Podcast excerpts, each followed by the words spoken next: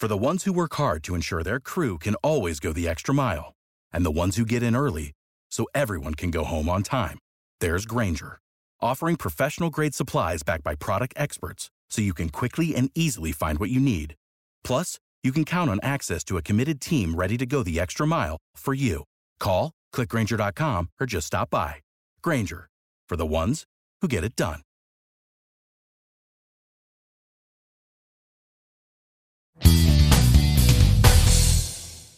Welcome everybody to another brand new episode of It's My Wrestling Podcast. I'm your host Chris Dees, as always. Please, before I get started, like I always say, make sure you hit subscribe if you're watching this on YouTube and hit follow if you're listening on any audio platforms.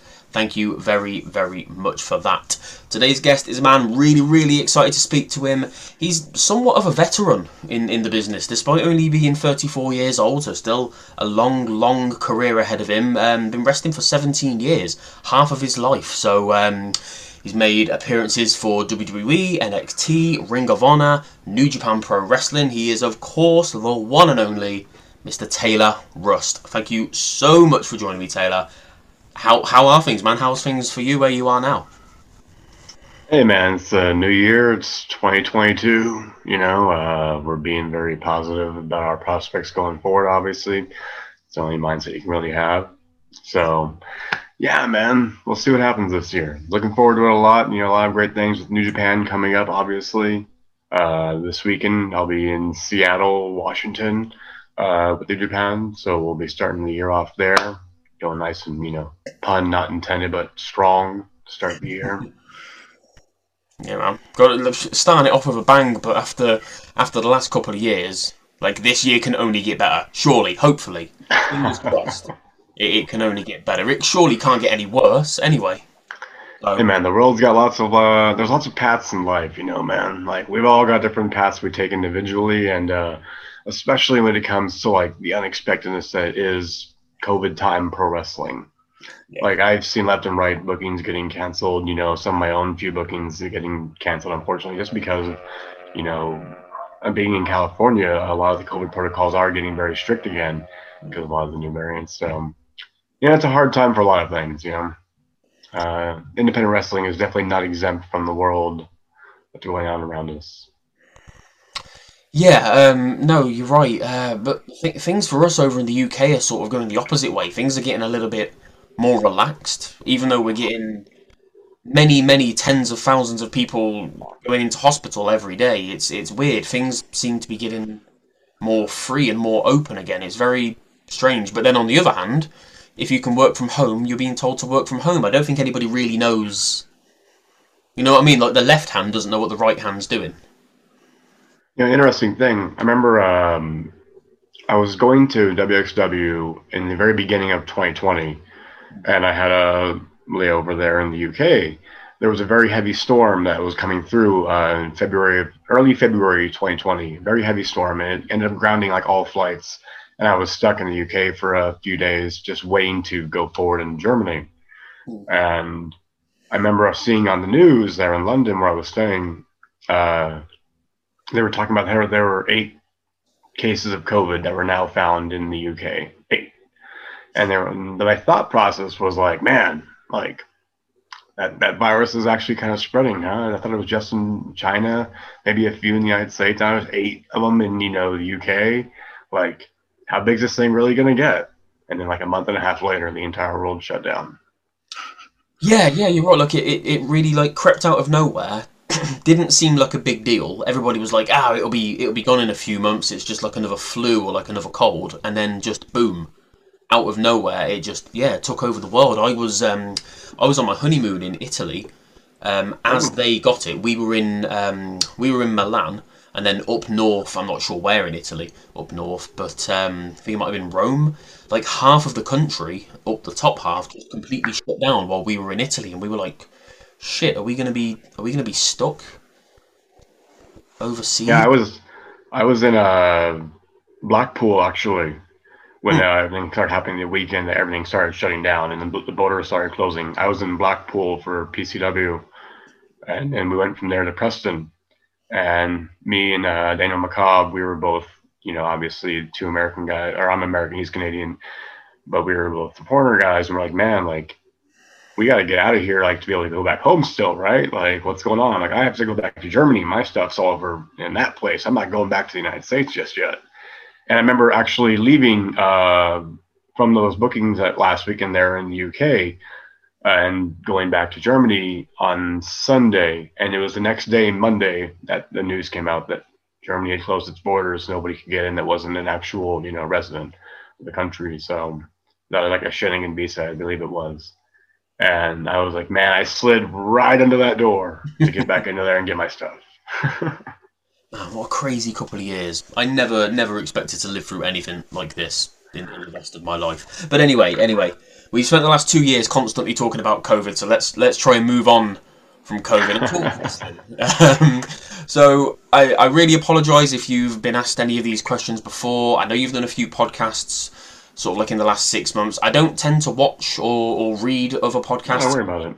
I like to just ask the questions that I want to know the answers to. So, as I'm sure you probably expected, I, I, I wanted to ask about NXT and, and your release from WWE. It's you're probably sick to death of talking about it, but it was your your um your release was one of the more surprising ones for me. I'll be honest because I have long been a huge, huge, huge NXT fan, especially the black and gold that era of NXT was incredible. My my favourite period of wrestling, in all honesty, since the Attitude Era. Um, and you you were like a, a pretty pivotal, not mainstay, but you were used really well during your, your time in NXT. You were used regularly, lots of TV time. Um, you know, yeah. uh, alongside Timothy Thatcher at first, and then a, a, key member of of Diamond Mine, and I was really excited for Diamond Mine. It seemed like it was going to be a really big deal and used a lot going forward, and then just boom, you you, you just seem to be gone like a couple of months into Diamond Mine. So like, was I I'm pretty sure I know what the answer is going to be, but was that as shocking for you as it was for me, especially when you, in hindsight, look and see that the the group is still going quite strong now? Yeah, I mean, of course, it was a big shock. You know, everything we're getting told at that point was um, nothing but extremely positive, you know, insights from anybody that's running NXT. It was all very positive feedback from everybody, man. Uh, how much they really enjoyed the work I was doing, how much they enjoyed the work that me and Roddy were doing as a team there.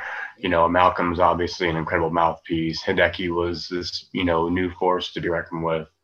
Um, it was really a positive, huge, hugely positive thing with all of them. And I remember I uh, worked a lot with Finlay at the time, you know, as far as like agenting matches, and he was always very hands-on with the Diamond Mine stuff that we were doing to try and give it more of that realistic touch. Because Finlay, as you know, is incredible at that.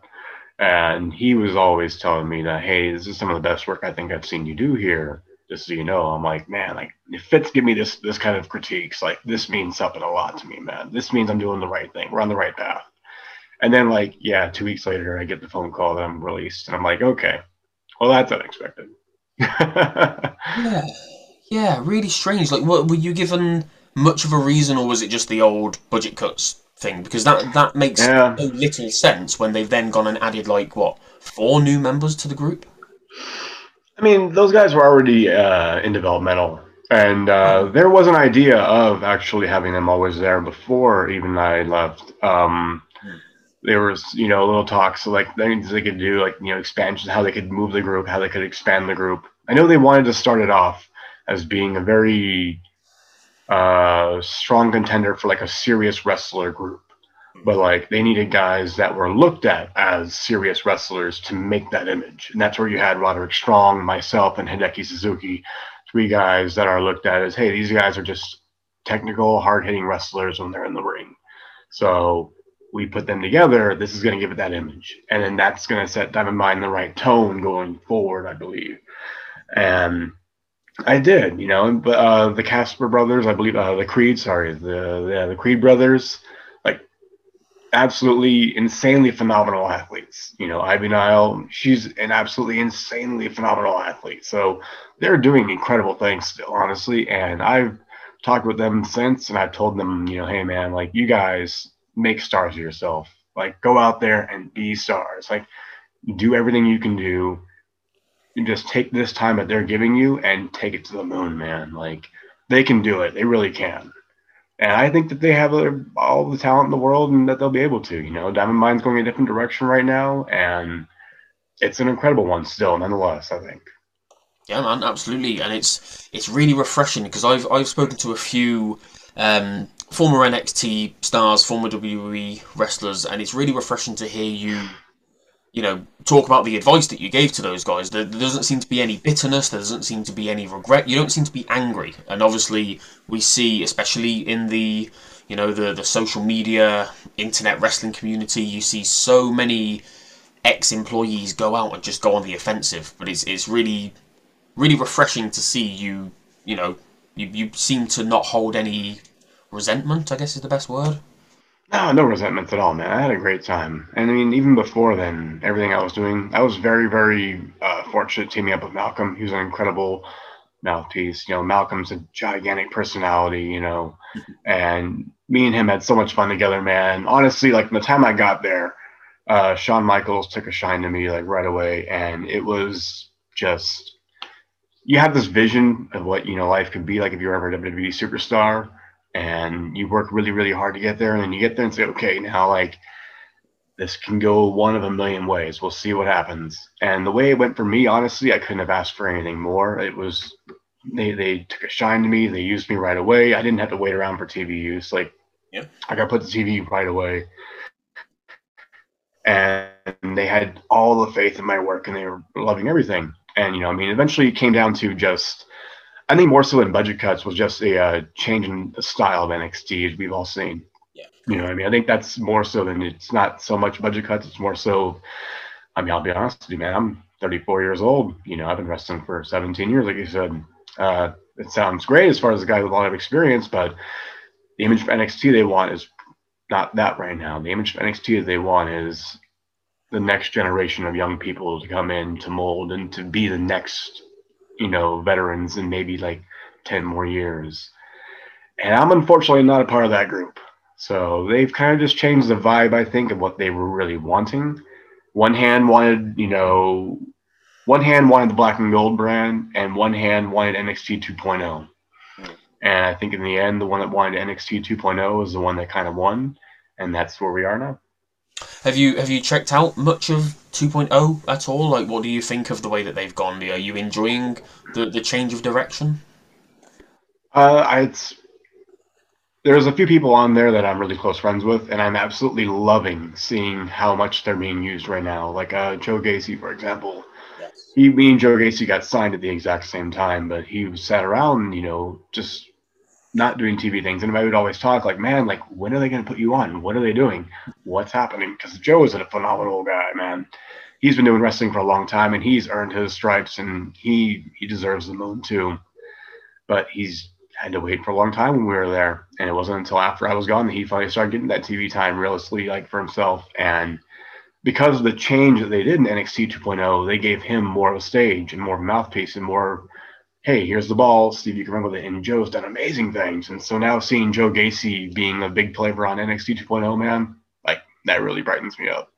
Yeah, he really is. He's awesome. I love the character. I like how um, I like how relatable it is. And what I really like about his character is like all he's doing is telling the truth, and and that's pissing a lot of people off, and people are trying to get him cancelled. But but the fact that they're trying to do that means that his character is is working, isn't it? He's very very good. I think he is main roster bound one day. So oh yeah, it's a great character. It could really work. Um, so, so some of those guys that I've spoken to in the past who were released, they said that just after they released, like within a few days or a couple of weeks, they were receiving phone calls from people within the company who were surprised. People like Shawn Michaels and Triple H who were really surprised or annoyed that they were released. Did you get anybody reaching out to you to sort of like just offer you their condolences or anything like that? Yeah, I mean, of course, you know, you work hand in hand with everybody there, like on a daily basis. So it becomes a very tight knit community right away as when you get signed, and when you go there, you know, down to the uh, performance center, it's very, very tight knit because you're literally seeing people like Monday through Friday, and you are dealing with your WWE at this point, man. This is one of the biggest stages in all professional wrestling, consistently week after week. So you have to you get you get a close bond and you know, yeah, a lot of the coaches I'd worked with, and uh, you know, the producers, you know, they always he reached out.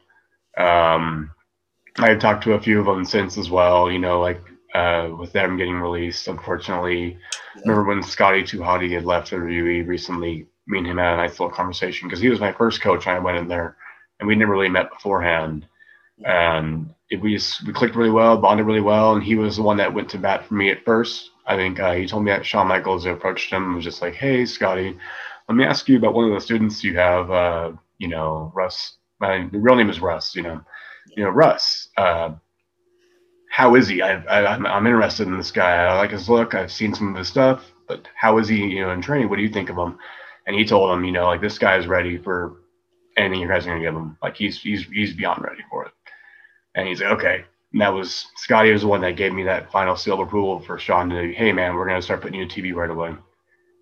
So Scotty 2 Hotty is a guy that wants to help the younger generation more than anything. You know what I mean? Like he's an incredible worth worth in the mind, and he can still go in the ring. Apparently, we've all seen now.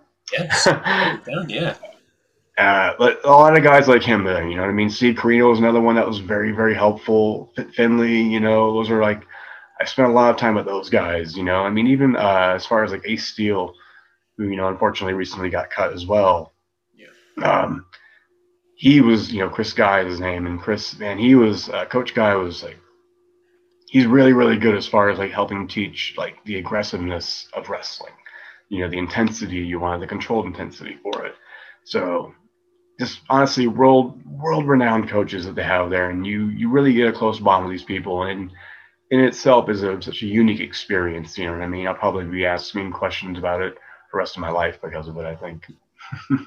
I'm really happy to see um, Scotty 2 Hotty back back in a ring, like you said. He had the match against um, Joey Janela in GCW, and he looked mm-hmm. Like he looked like he looked like he'd never stepped away from the ring, and I feel really I look a bit of an idiot because I didn't even know he was an NXT coach until he was released. I was like, Scott Garland, like I'm sure I know that name, and I was like, oh my god, God, like I had no idea because he's one of those guys who he strikes me as he just wants to help and he doesn't want any of the glory himself. He doesn't want to be known.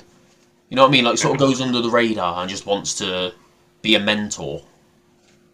Yeah, that's that's that's you know that's a lot of the coaches there, and I would say it's probably most of the coaches that they have there actually yes, they're extremely talented, but the reason they're there is because they're not there for their selfish reasons. They're there because, hey, man, they want to help the next generation. Yeah. You know, Brian Kendrick's not one of those guys. You know, incredible coach, incredible mind, can still go in the ring, but he'd rather just help the next generation get along and, you know, come into their own. Yeah, absolutely. want to give back to the business that's given them so much, I guess. Yeah, yeah. really, really nice to hear, man. Um, Another another person I wanted to speak about in NXT as well, Timothy Thatcher. You we we mentioned his name a few minutes ago. Like you've known you've known Thatcher for a long time, haven't you? You've wrestled together for for many years.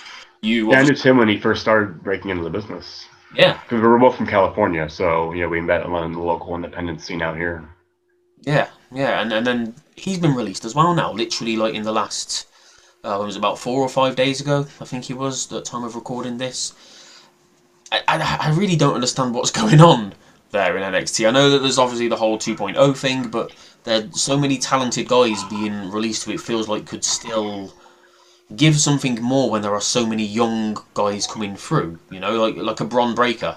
Yes, he's amazing, and I'm sure he's going to be the future of the company. But a Thatcher or somebody like yourself to be there to help guide these guys through and train these guys, like it's. Have Have you spoken to to Timothy? I assume you've spoken to him since he was released.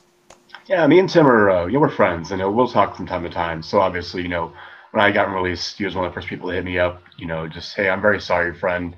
We always had one joke when we were in Florida. We would do a couple hikes, you know, around the area. From California, you know, there's a lot of hiking in California. Uh, and if you know this, but Florida is probably the flattest state in all of the United States. So there's absolutely no hiking in Florida there is swamp walking. You can walk around a swamp in a circle. That's what you do. It's pretty, pretty dull. Anyhow, so we did that a couple times, and I was like, man, this sucks. Like, this sucks. So he said, whenever I got released, you're like, hey, friend, I'm really sorry. Uh, maybe now you can go find a few better hikes to do at least. yeah, look on the bright side. yeah. So I told him after he said, unfortunately now, I was like, hey, man, I'm real sorry, man But if you come back to California, let me know. We'll go find a mountain sometime. awesome. Sounds brilliant. It's nice. I like. I really like hearing stories like that. I like to hear about like friends in the business because you. It seems like such a every man for himself sort of industry. So it's nice to hear when people are there like looking out for each other. Um, the last thing I wanted to ask about WWE, because like I said, you must get asked about this stuff so much. last thing I wanted to ask was you've you've made appearances for WWE dating back to like 2007 was it or 2008? So 13, nearly 14 years. Uh, SmackDown, ECW, Raw, commercials. You had tryouts. You were at camps, all that kind of stuff. The don't try this at home commercials. How do those opportunities come about for, for an indie wrestler? That's just something that I've always been really keen to, to learn? Like, do you just have to be in the right place at the right time, or is it when they come into your town that you're in? Yeah, it's basically when they come into your town. Uh, originally, it was always like you know the right person. Who they would usually say, "Hey, we're coming into this area," and they know the drill. If there's anyone that they would suggest WWE taking a look at, or they think won't make them even look bad, then they just say, "Yeah, if you need an extra person, extra person on hand, I suggest this guy, this guy, this guy." and you know they'll usually as they go to each town they kind of have a routine set of people they'll work with in each area so once you get in the first time as long as you do well usually you kind of get like a oh next time when they come around back again like you know they came i think the first time was like uh i want to say it was like october or something like that or september or august something like that i remember and then like they came back around like three months later and i got a second call and i was like oh okay so obviously, yeah, it was like when I did a big show match, me and Joey Ryan and Matt Jackson all wrestled the big show. And then they came around again like three months later, and we were all druids for the Undertaker at this point now. And then they came around again like four or five months later, and I did a match against like a uh, Kozlov on ECW. And it was like, oh hey, like they just you know, you're getting you're just getting those calls, those routine calls. I remember. Um, and then like the commercials, same thing. Like uh, that was sort of random. I remember just being in the gym one day working out, and I got a text from one of my buddies and was like, "Hey man, just so you know, I got a call from WWE uh, for a commercial, and they asked me who else would be in the area would be good." And they gave me your name, you know, because you have a look. They're probably gonna. What's the easiest choice you can make? Window instead of middle seat? Picking a vendor who sends a great gift basket? Outsourcing business tasks you hate? What about selling with Shopify?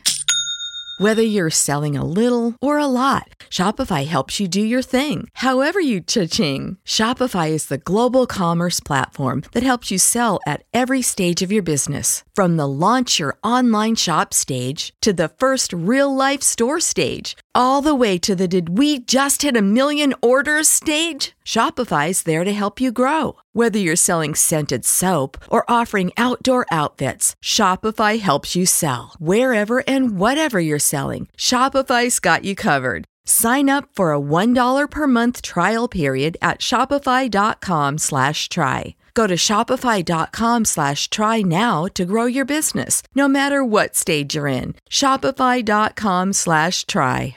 And I was, you know, I think I was like 23 at the time. And I was like, oh, that's exciting. Let's see what happens. And then, like, it was like two seconds later, my phone's ringing of a number I don't know. I'm like, this is probably it. And sure enough, they were. But oddly, I remember on that call, uh, he had told me in the text, he's like, if they ask you about your height, say you're under five nine, because I'm like six feet. And so she calls me. It was an office girl, worked for WWE at the time, and uh, says, "Hey, uh, really quick, how tall are you by chance?" I'm like, "Oh, I'm like uh, five eight and a half." And she's like, "Oh, perfect, perfect, perfect. Let's we can totally use you for this commercial shoot." And which I remember like subconsciously the entire time I was there trying to like not stand up perfectly straight, trying to like slouch and be spread my feet a little bit, you know, like uh don't be taller than Kofi Kingston. Got it. Let me try and get shorter.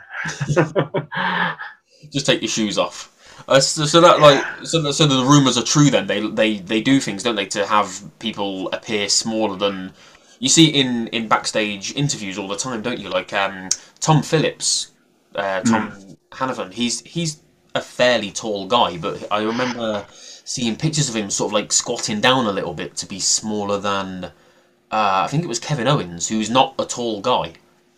Uh, he's about the same height as me. I think we're both like six feet tall. Yeah, Todd Phillips is a little bit taller, but I mean, you'll see that honestly, that's not just. Yeah, it's like probably all of, I want to say probably all of entertainment industry. Anybody interviewing someone else, you're never going to see them really being bigger. You're never going to see a reporter being six foot three when interviewing somebody who's five eight, right? Like they're always going to be, they want eye level the same. That's why. As long as your eye level is the same, then you can have a better picture image. But if you're doing this to try and get both people, Yeah, I always see people. Well, it's Twitter, isn't it? Full of angry people. I always, I always see people who are angry about it, saying like, "Oh, it's ridiculous. Why did they make them do it?" Like, just think about it. Like, it makes sense. Imagine if this is Yeah. not going to happen, but imagine if the interviewer was taller than the Big Show or the Great Khali, or even just someone like Roman Reigns. It would look, it would look stupid. it's a tall interviewer. Very tall, seven foot five interviewer. Like, where did you get him from? what? How did he get in the building? Awesome. Right. Um, I want to move on from WWE. Um, thank you for being like really honest and candid about about your time there. I really appreciate it. Um, I wanted to talk about Ring of Honor because I was absolutely thrilled to see you land in Ring of Honor. I have been a huge, huge, huge fan of the product and the promotion for so many years. I've interviewed loads of Ring of Honor guys and women, probably like 20 or 30 just in the last year or so. Um, obviously, any chance at a long term stay has obviously been put on, on hold because of Ring of Honor's hiatus. Um, we're not 100% sure what's going to happen if they come back in April full time or not, but I know they're reimagining the promotion, so I'm, I'm excited to see what happens. But that must have been a pretty rough couple of months for you. Um, obviously, the NXT release looks like something might be happening with Ring of Honor, and then Ring of Honor go on a break. Well, like I know you mentioned at the start that going into a new year feeling really optimistic, but like when things like that happen, not just one major roadblock, but another one so soon after, literally within months, like how do how do you deal with that? Two massive disappointments like that in a row. you just do. You just do. You just do. I don't know what to say with that, man. Uh, I remember I made the joke to my sister. I was like, when after I found out, I was like, I think I'm gonna write a book called uh, "How to Lose Your Dream Job Twice in the Same Year: An Unsuccess Story." So I don't know. It's it is what it is. You know, I mean, life is a lot of roads, like I said, and like it sucked whenever when I, when I got released i knew for sure i was fine because i had a very good relationship with roh i had made sure to like after uh, i did the pure wrestling tournament they were very interested and i told them about wwe right away and they had just said if anything happens let us know and i made sure to keep you know that door open with them because of you know wwe we all knew going into it hey man this could be one year this could be 17 years who knows so uh, when I did get cut, they were like the first people I reached out to, you know, and they were very welcoming. And of course, we all we'd love to have you here, man. You're a great talent, like 100%. Like we, and then obviously it was followed up with, you know, we can't talk long term stuff just yet. We have to wait until January, but in January we can talk that with you. And I was like, perfect. I had no issues, no qualms. You know, I was fine with it. And then of course the news that it is now. So it's like, well Okay. Now we'll see what kind of happens uh, this year if you know, that's not in the plan. So, Yeah. yeah. Such a shame. Like I say, such a shame. Um, what they did during the pandemic, the way they supported their superstars, their, their talent, their staff was incredible. Like I don't, I can't imagine any other promotion would have done that. The way that the way that Ring of Honor really just came through for everybody. It's such a shame to see. But on the bright side, at least during your dealings with Ring of Honor, you got to compete at uh, Death Before Dishonor against Jake Atlas. You were part, as you said, of the amazing Pure tournament back in 2020. That was absolutely incredible. Uh, Final Battle, just like literally a few weeks ago, um, Yeah. some of Ring of Honor's top guys, like the Briscoes, everybody involved within the foundation. Like Ring of Honor, as you said, they really liked you, and it feels feels like a really good fit for you, especially with things like the Pure division. It, it seems like it would really suit you and your style. Like, is that what attracted you to Ring of Honor in the first place? What they were doing with that technical map-based kind of style? I've been attracted to Ring of Honor since I was probably like 17 years old, man.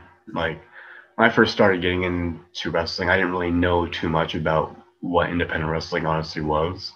It was through uh, Paul London and you know Brian Kendrick and an American Dragon and their ROH matches exactly is what caught my eye. It's like, what is this? This is like something totally different than what I've like ever seen being done, you know, like on WWE. And I was being trained and taught at the time, you know, by like uh, uh, TJ Perkins, Rocky Romero, uh, Ricky Reyes, you know, because um, they were doing the Santa Monica Inoki Dojo for New Japan Pro Wrestling, and they were kind of having their little following outs at the time, and so they started coming back to a school I was at basically, and they were teaching me what they had already learned from over there. But everything they were teaching me is what I'm seeing now being used on like this ROH, you know, matches, this high level wrestling. Here's these high level techniques. I'm trying to grasp it at, you know, a young age of like 18, 19. Like, man, this is like complex stuff. And I'm watching it being happen in these matches. And I'm like, this is the place to like excel. This is ROH. This company is top of, this is independence, but it's top of the line. You can tell. So, I mean, yeah, getting the chance to actually be a part of the pure wrestling division making that my ROH, you know, introduction, like, yeah, that was a pretty big thing to me, man. Yeah, and especially getting the chance to work with, um, you, who did you work there with? There was Tracy Williams. Uh, yeah, Tracy was great. Yeah, John, Jonathan Gresham as well. Obviously, like, oh yeah, responsible for the pure division coming back, isn't he?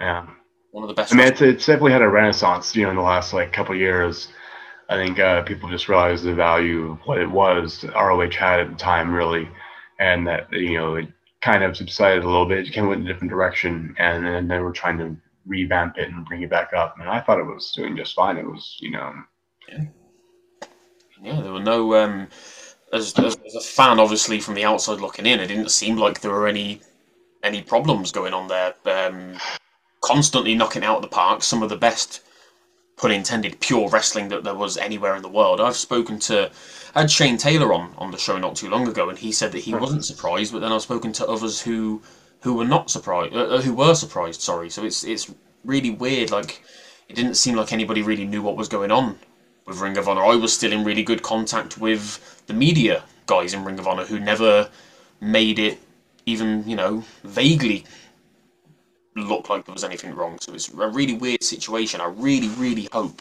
really, really hope that they come back in April. It'd be amazing to see them return. Um, what what was it like to be a part of a final battle? Because obviously that was a big deal. It was as far as a lot of fans knew that could be the last time we see anybody. It was a pretty emotional night.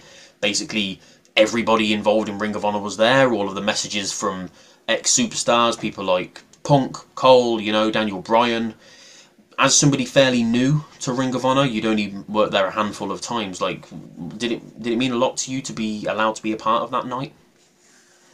Yeah, battle, final battle was a big event for everybody. You know, whether it's your first time at Ring of Honor, whether they were like veteran guys, uh, the atmosphere itself was something very very strong in that building that night. I remember, you know, going into it, it was just like the unexpected. Like we don't know what 2022 is going to bring for anybody and that was the definite feeling in the building. It was like, hey, man, this could be, you know, one big last hurrah, and this could just be the end of an era, but the beginning of a new, you know, come tomorrow. And we'll all find out that firsthand, I guess, as we're going through it. But it was, it, it was.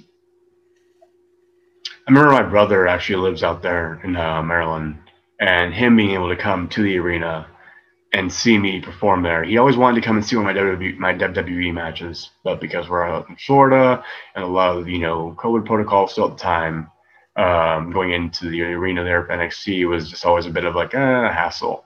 So he never really got the chance to. And him being able to come and watch me there for Final Battle at the arena there in Baltimore, uh, that was a big thing to me. You know what I mean? Like he's seen me wrestle some really, really uh, shitty indie shows in front of probably maybe 10 people, you know, at like bars and Knights of Columbus halls, you know, around the scene. Just awful venues.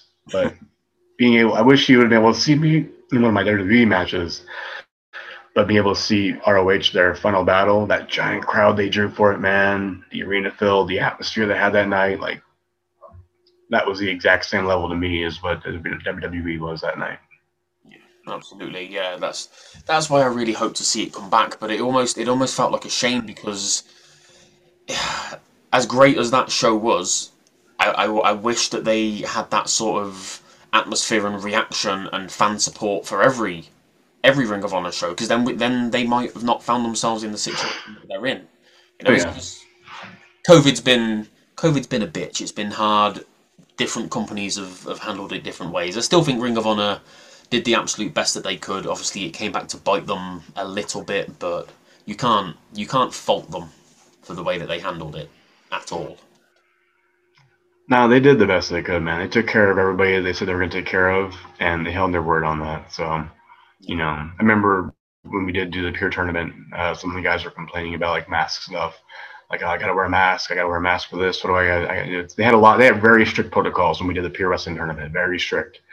And you know, it just got a lot of complaints. And it, it was uh, it was Jay Lethal. He like kind of stood up and spoke up, and he was like, "Look, man, we've all get, been getting paid very well for the past like six months for doing absolutely nothing. Let's just go along with the protocols." Yeah. yeah. Just suck it up. Do it this one time. Like, just get over it. Yeah. That's, that's how I feel about COVID in general.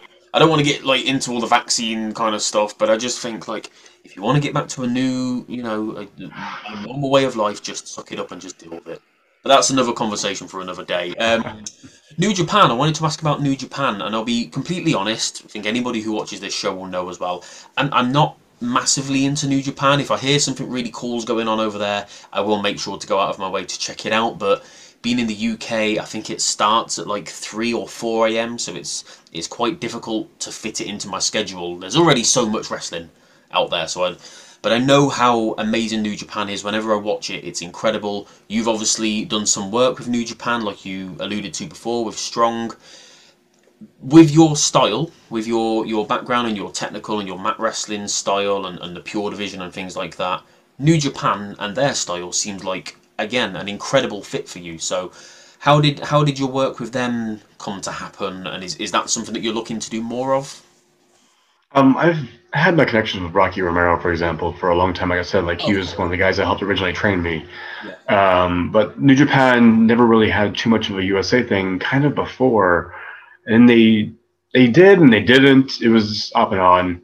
You know what I mean?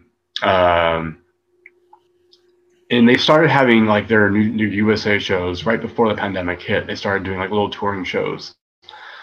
And then the pandemic hit, obviously everything shut down. They were going to just do secluded tapings out there in, you know, the West Coast. And that was when, you know, Rocky Romero had contacted me again, like, hey, Russ, like, you're back from Germany, right? Because at the time I was doing a lot of European tours. I was like, yeah, you know, I'm back, man. You know, COVID unfortunately took out the rest of the tour, so I'm back. It's like, perfect. We're going to do some stuff out here for New Japan. Like, we just want to be involved. Obviously, you know, yeah, let's do it. And when I got signed, I let him know first thing. And, you know, when I got released, it was, hey, man, I'm sorry uh, to say this, but I'm at WWE, but I can come back to Strong now anytime and probably be more of an asset to you guys and bigger name now. And, you know, it's been great to have being back there with the guys, man. They have a wealthy locker room of like just knowledge and talent. It's honestly, it's like a top tier locker room, man. Like being there in New Japan, these guys, New Japan Strong, the New Japan Strong locker room is like one of the best locker rooms to be around, man. Hmm. Um, Is it, is it what's it like compared to like a WWE locker room? Because it's obviously two wildly different promotions. They they operate very differently. What sort of like Oh, it's much more competitive, I would say. As far as like, not like we're competing against each other, but like competitive as far as like, hey, this is a higher standard of wrestling here, man. right? This Yeah. is New Japan, you know, it's New Japan for wrestling. Like, this is one of the biggest companies in the world. And their namesake is staked on the fact that when that bell rings, you see some of the best wrestling you'll see around. So, yeah, it's a, I would say it's, you know, a locker room understands, hey, man, like we, we're here, we're, we're a camaraderie, but this is a place where you deliver. Absolutely, yeah. Like you say, even even as somebody who's, I wouldn't even call myself a part time fan. I feel really bad for how little I watch it because I know how good it is. But that's the thing. Even without watching it much, I know how good it is. You know, that's the like you say, the reputation that they've built. Um, so I know we've we've mentioned it a couple of times going into this year and plans and things like that. But with things getting back to normal and borders starting to open up a little bit more and protocols and processes starting to relax a little bit, what are your like immediate plans? I know you say you're sort of just very very relaxed about it, wait and see what happens. But in an ideal world, like we've seen we've seen Jake Atlas, who you wrestled not too long ago, he's headed to AEW. I think he's signed a, a full contract with them. Could we see you potentially making a move there, or are you holding out for Ring of Honor? A return to NXT. You never know. More work for for New Japan as travel opens back up. Like what what do the next few months ideally look like for you?